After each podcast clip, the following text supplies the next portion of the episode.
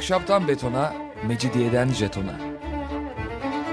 Alameti kerametinden menkul kent hikayeleri.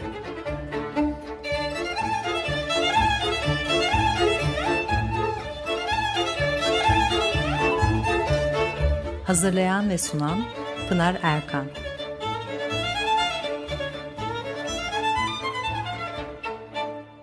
Efendim merhabalar. Bir haftalık aradan sonra yine birlikteyiz. 94.9 frekansından yayın yapan Açık Radyo'da Ahşaptan Betona, Mecidiyeden Jetona tam şu anda başlamış bulunmakta.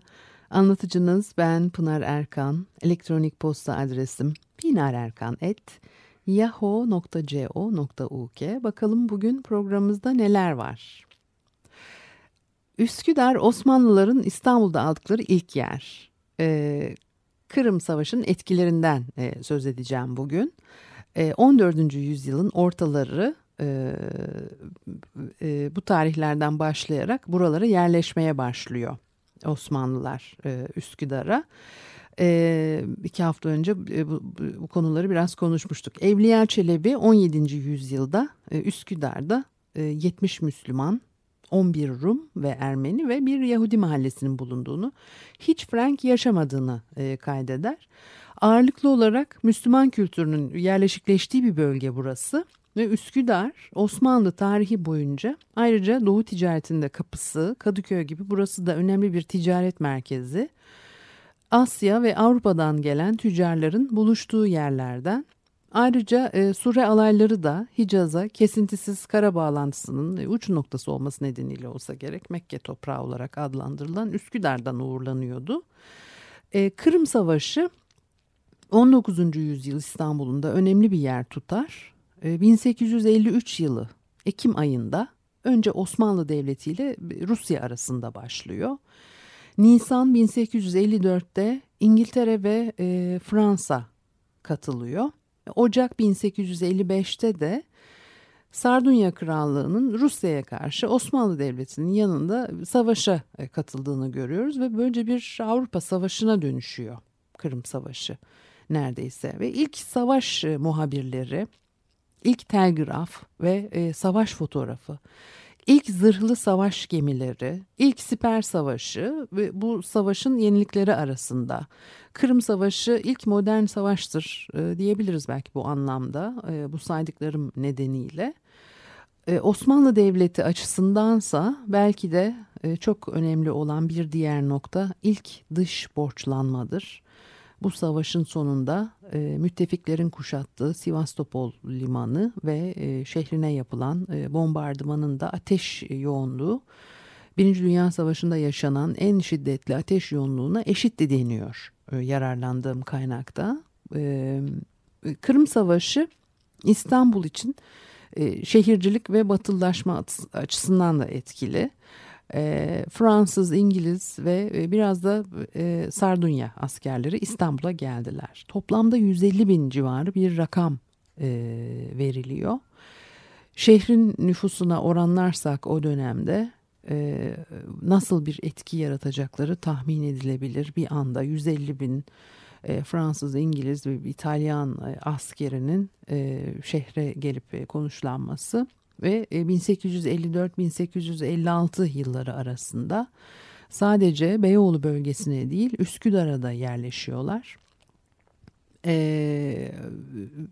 Daha önceki programlarda Beyoğlu'ndan, Galata'dan bahsederken bu konuları biraz konuşmuştuk. Sayıları 35 bin, 40 bin civarında İngiliz askerleri 1854 Nisan'ında Himalaya gemisiyle Üsküdar'a geliyor. Kırım Savaşı'nı takip eden batılı gazeteciler bir sürü şeyler yazıyorlar ve Üsküdar'da kalmış İngiliz görevlilerin aktardıkları var.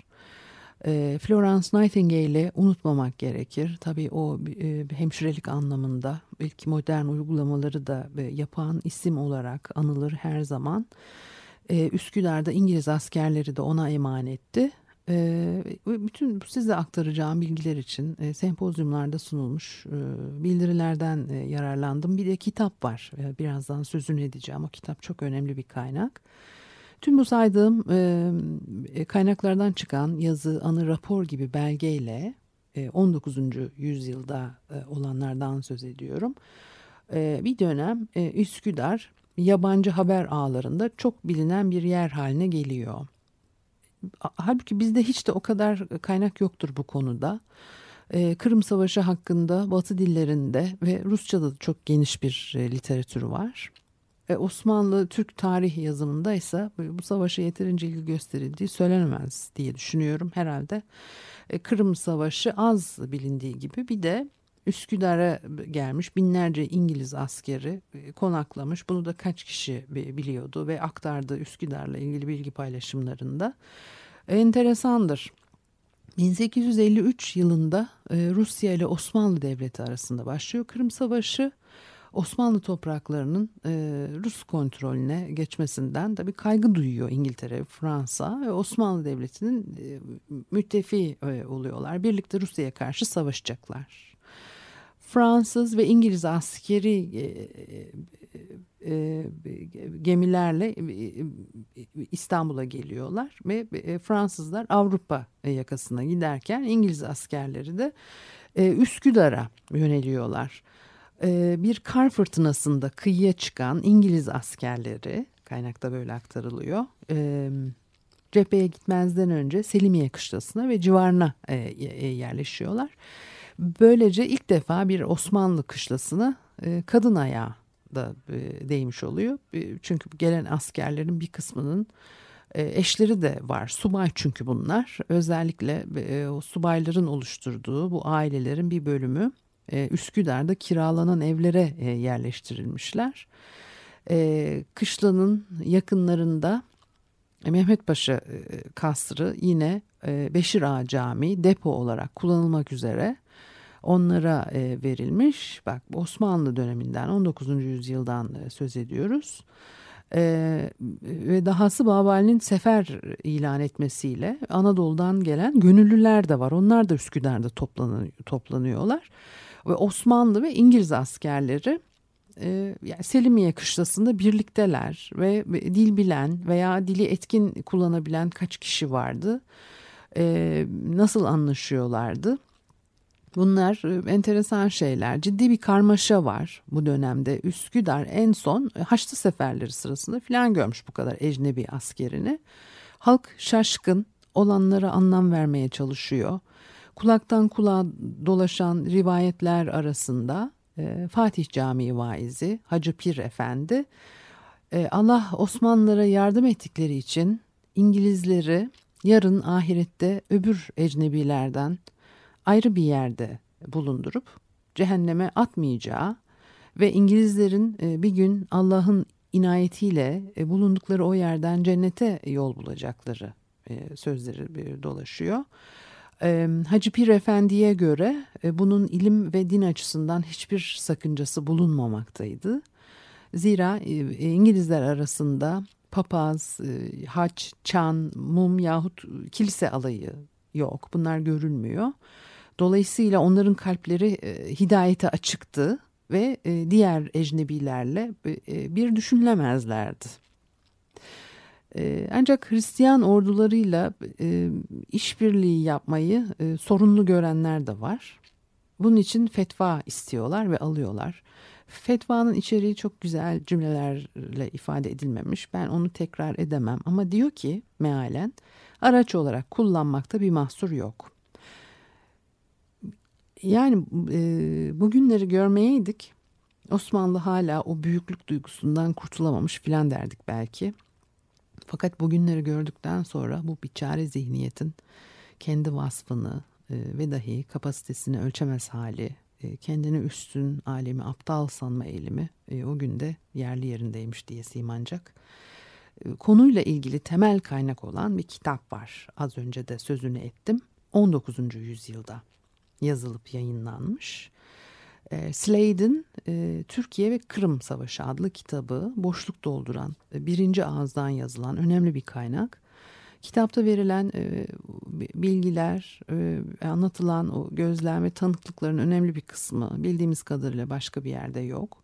Adolfo Slade ya da Osmanlı donanmasındaki adıyla Müşavir Paşa, çoğu zaman bir Osmanlı'dan daha Osmanlı ve bir Türk'ten daha Türk yanlısı diyebileceğimiz bir bakış açısıyla savaş boyunca müttefik donanmalarla ilişki içinde hizmet ettiği Osmanlı donanmasında ve karada birinci elden gördüklerini, duyduklarını, işittiklerini, gözlemlediklerini son derece enteresan biçimde ve güzel bir üslupla anlatıyor. Ancak Müşavir Paşa bunu yaparken olabildiğince gerçekçilikten uzaklaşmamaya da çaba sarf etmiş. Yöneticilere yaranmaya çalışmamış. Osmanlı yönetiminde, orduda ve donanmada gördüğü yanlışları, kusurları da oldukça açık ve net bir ifadeyle anlatıyor. Ayrıca birçok yerde, başta o zamanki İstanbul'daki çok nüfuzlu İngiliz Büyükelçisi Lord Stratford Canning olmak üzere müttefik ve Osmanlı devlet adamlarıyla subaylarını da eleştirmiştir. Müşavir Paşa kendi devletinin büyükelçisine ve amirallerine karşı da Osmanlı çıkarlarını savunmaktan geri kalmıyor. Ama bu kitabı Kırım Savaşı bittikten epey zaman sonra 1867 yılında, yani Osmanlı Devleti'ndeki hizmetinden ayrıldıktan ve Londra'ya döndükten sonra yayınlamıştır. Yayın tarihi önemli elbette. Artık yani kimseye yaranmasına gerek yok veya başıma bela gelir mi diye kaygılanmasına gerek yok. Şimdi onun da gözlemlerinden, kitaptan faydalanarak bazı parçalar aktarmak istiyorum size. Ama önce bir müzik arası verelim. Ondan sonra devam edelim.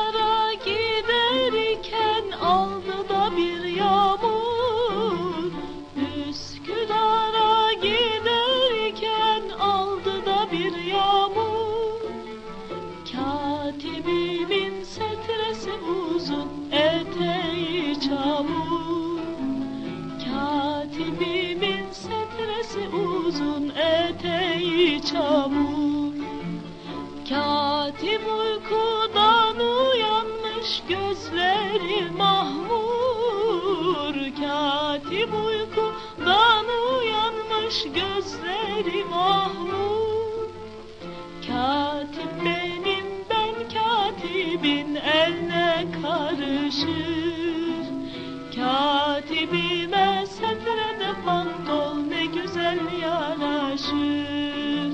Katip benimden katibin elle karışır. Aman Allah, katibime kolalı da gömlek ne güzel yaraşır.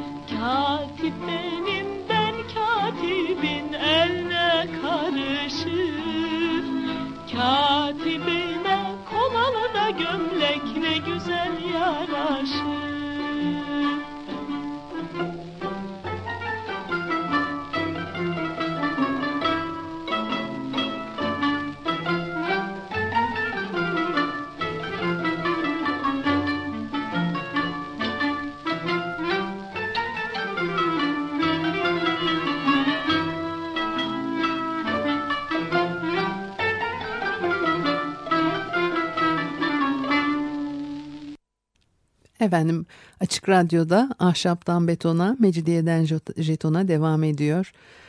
Pınar Erkan'ı dinlemektesiniz. Kırım Savaşı döneminde Üsküdar'a gelen İngiliz askerlerinden biraz söz ediyorduk. Üsküdar İngiliz askeri doldu dedik. Halk yarım yamalak bilgiyle durumu anlamaya çalışıyor, işte yorumlarda bulunuyor. Ve bir İngiliz subayı Müşavir Paşa'nın yazdığı kitaptan da bazı şeyler aktarmak istediğimi söylemiştim. Örneğin Slade'in aktardığına göre bir kısım ahali padişahın yabancı askerleri kiraladığını sanıyordu. Bir müddet sonra bütün bu iyi niyet ve beklentiler sona erecek, halk çaresizlik içerisine düşecekti. Avrupa Şövalye takımının İstanbul'da toplanışı halkın üzerinde hüzünlü bir tesir yapmıştı. Bu sanki ilerideki felaketlerin bir haberi, bir işaretiydi. Şehametli Türkiye'yi taksim yine ötede beride ağızlarda dolaşmaktaydı. İstanbullular yüzyıllarca süren bir rüyadan uyanmışlardı. Onlar Gelibolu'ya yabancı askerlerin gelmiş olmasına bile inanmak istememişlerdi.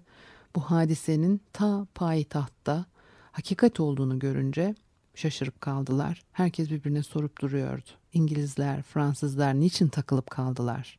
Niçin Varna'ya gitmiyorlar? Düşmanın Tuna'yı geçtiğini duymadılar mı? Bunlar Türkiye'yi korumak için gelmediler mi? Halk arasında bu tedirginlik varken Bâb-ı Âli askerlerin ihtiyaçları giderilsin diye önlemlerini alıyor. Gelen askerlerin bütün masrafları Bâb-ı Âli tarafından karşılanacaktı. Ayrıca kışlanın bir bölümü hastaneye çevriliyor. Selimiye Kışlası'nın ve yakındaki Haydarpaşa Hastanesi de İngilizlere ayrılmıştı. Yine Haydarpaşa'daki İngiliz mezarlığı da bu dönemin eseridir.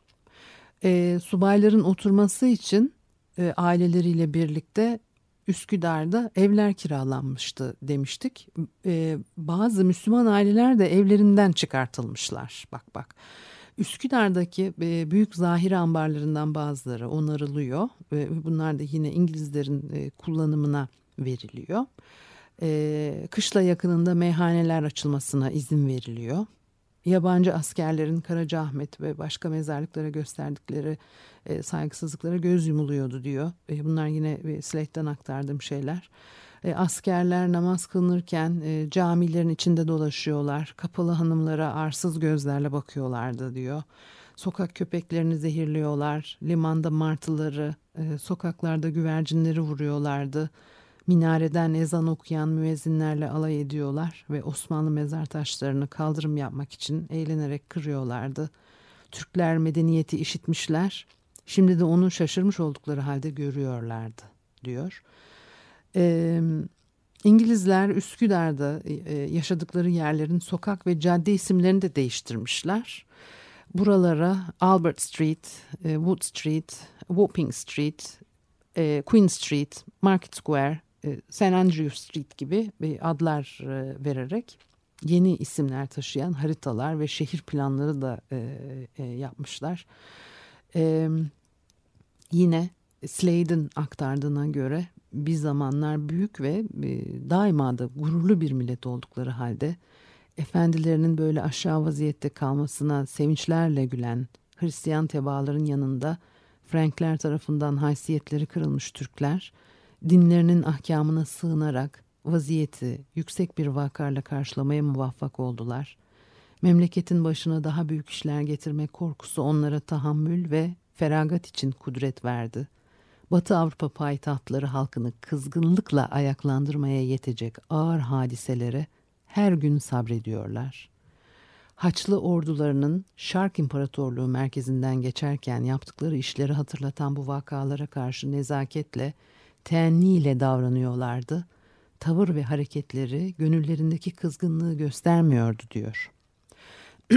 Bu şartlar ardından Rusya ile yapılmakta olan harp ikinci önem derecesine düşmüştü. Onların akıllarındaki en önemli mesele İstanbul'dan müttefiklerin çıkmasıydı.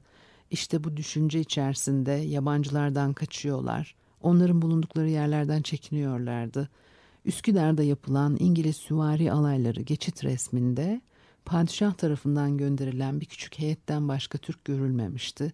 Türk kadınları da erkekleriyle beraber Franklerden rahatsızdı. Müttefik ordularından hiçbir kimse Bosfor sahillerinde bir Türk kadını hatırasına sahip olamadı diyor. Yine Slade'in yorumu. Başta sevinmişler. İyi bir şeyler olacak işte bizimle birlikte savaşacaklar falan diye. Ama tabii zaman geçtikçe ağırlıkları kentin üzerine çökmüş. Askerlerin tabii İstanbul'da ne kadar kalacaklarının bilinmeyişi, o sergiledikleri davranışlar karşısında halk arasında başlayan bu tedirginlik, özellikle onların buraya gelmesinde en fazla rolü bulunan Reşit Paşa'nın muhaliflerince siyasi bir tenkit aracı olarak da kullanılmaya başlandı. Ve bütün bunlardan rahatsız olan Sultan Abdülmecit, artık o sırada sadrazamlıktan ayrılmış olan Reşit Paşa'yı saraya çağırıyor ve müttefik askerlerinin bir an evvel İstanbul'u terk etmelerini sağlamasını istiyor. Padişahın huzurundan son derece rahatsız biçimde çıkıyor Reşit Paşa ve derhal İngiltere, Fransa sefarethanelerine giderek sefirlerle görüşüyor. İstanbul halkının ruh halini, padişahın sözlerini anlatıyor ve Avrupalı askerlerin derhal İstanbul'u terk etmeleri gerektiğini söylüyor. Reşit Paşa'nın sözleri o kadar ağır tesir bıraktı ki Fransız ve İngiliz askerler yükte ağır neleri varsa haraç mezat satarak gemilerine binerek İstanbul'u terk ettiler deniyor. İngiliz askerler 1856'da Üsküdar'dan ayrılırken İçinde barındıkları kışlaları, hepsini değil ama bazılarını, kasırları, İcadiye Kulesi'ni ve kimi başka mekanları da yakmışlar. Niçin yaktıkları bilinmiyor. İşte bu muhtemel açıklama olarak savaşın, özellikle de savaş sırasında yaşanılan salgın hastalıkların izlerinin silinmesi. Florence Nightingale'in anılarından, onun görev yaptığı Selimiye Kışlası'nda günde ortalama 50-60 İngiliz askeri salgınlardan ölüyormuş. Bu askerler kışlanın yakınındaki işte Haydarpaşa İngiliz mezarlığına gömülüydüler ve 7.000 civarında sayıları. Üsküdar ve İstanbul halkı işte sigarayla da ilk burada tanışmış. Daha önce çubuk kullanıyorlarmış.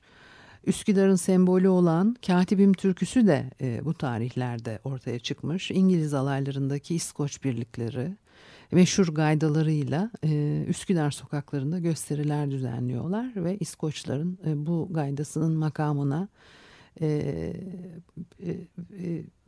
bir güftekar Katibim türküsünün sözlerini uyarlıyor. Katibim gerçekten yani yaşamış birisi olup olmadığı bir tarafa, bu dizelerde karşımıza çıkan işte o dönemi o aktaran da bir hava var tabii.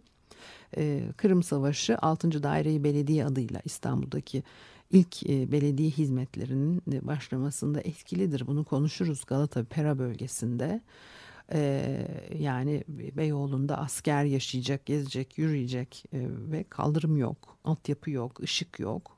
Her yer çamur içerisinde filan ve bütün bu hizmetlerin verilmesinin sağlanması, sürecin hızlanmasında rolü var Kırım Savaşı'nın ve ilk belediye hizmetlerine bir örnek teşkil edecek bölge olarak da burasının işte seçilmesi, şehirde konaklayan askerlere bir onların alışkın oldukları batıda rastlanılan türden bir kent bir hizmet altyapısı sunulması gerekiyor.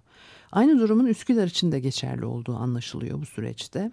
Telgraf da Üsküdar'da ilk defa bu dönemde kullanılmış. İlk postane açılıyor yine ve Varna üzerinden Balıkova, Kırım'a kadar çekilen ilk hattın ilk mesajı da müttefik orduları Sivastopol'e girmişlerdir şeklindeymiş. Evet. Bu haftalık da bu kadarmış. Elektronik posta adresimi söyleyeyim. pinarerkan@yahoo.co.uk. Önümüzdeki hafta görüşene kadar hoşçakalınız.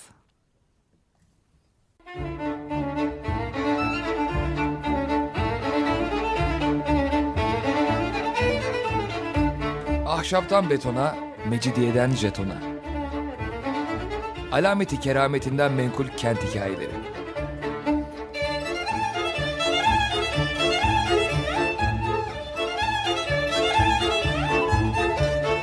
Hazırlayan ve sunan Pınar Erkan.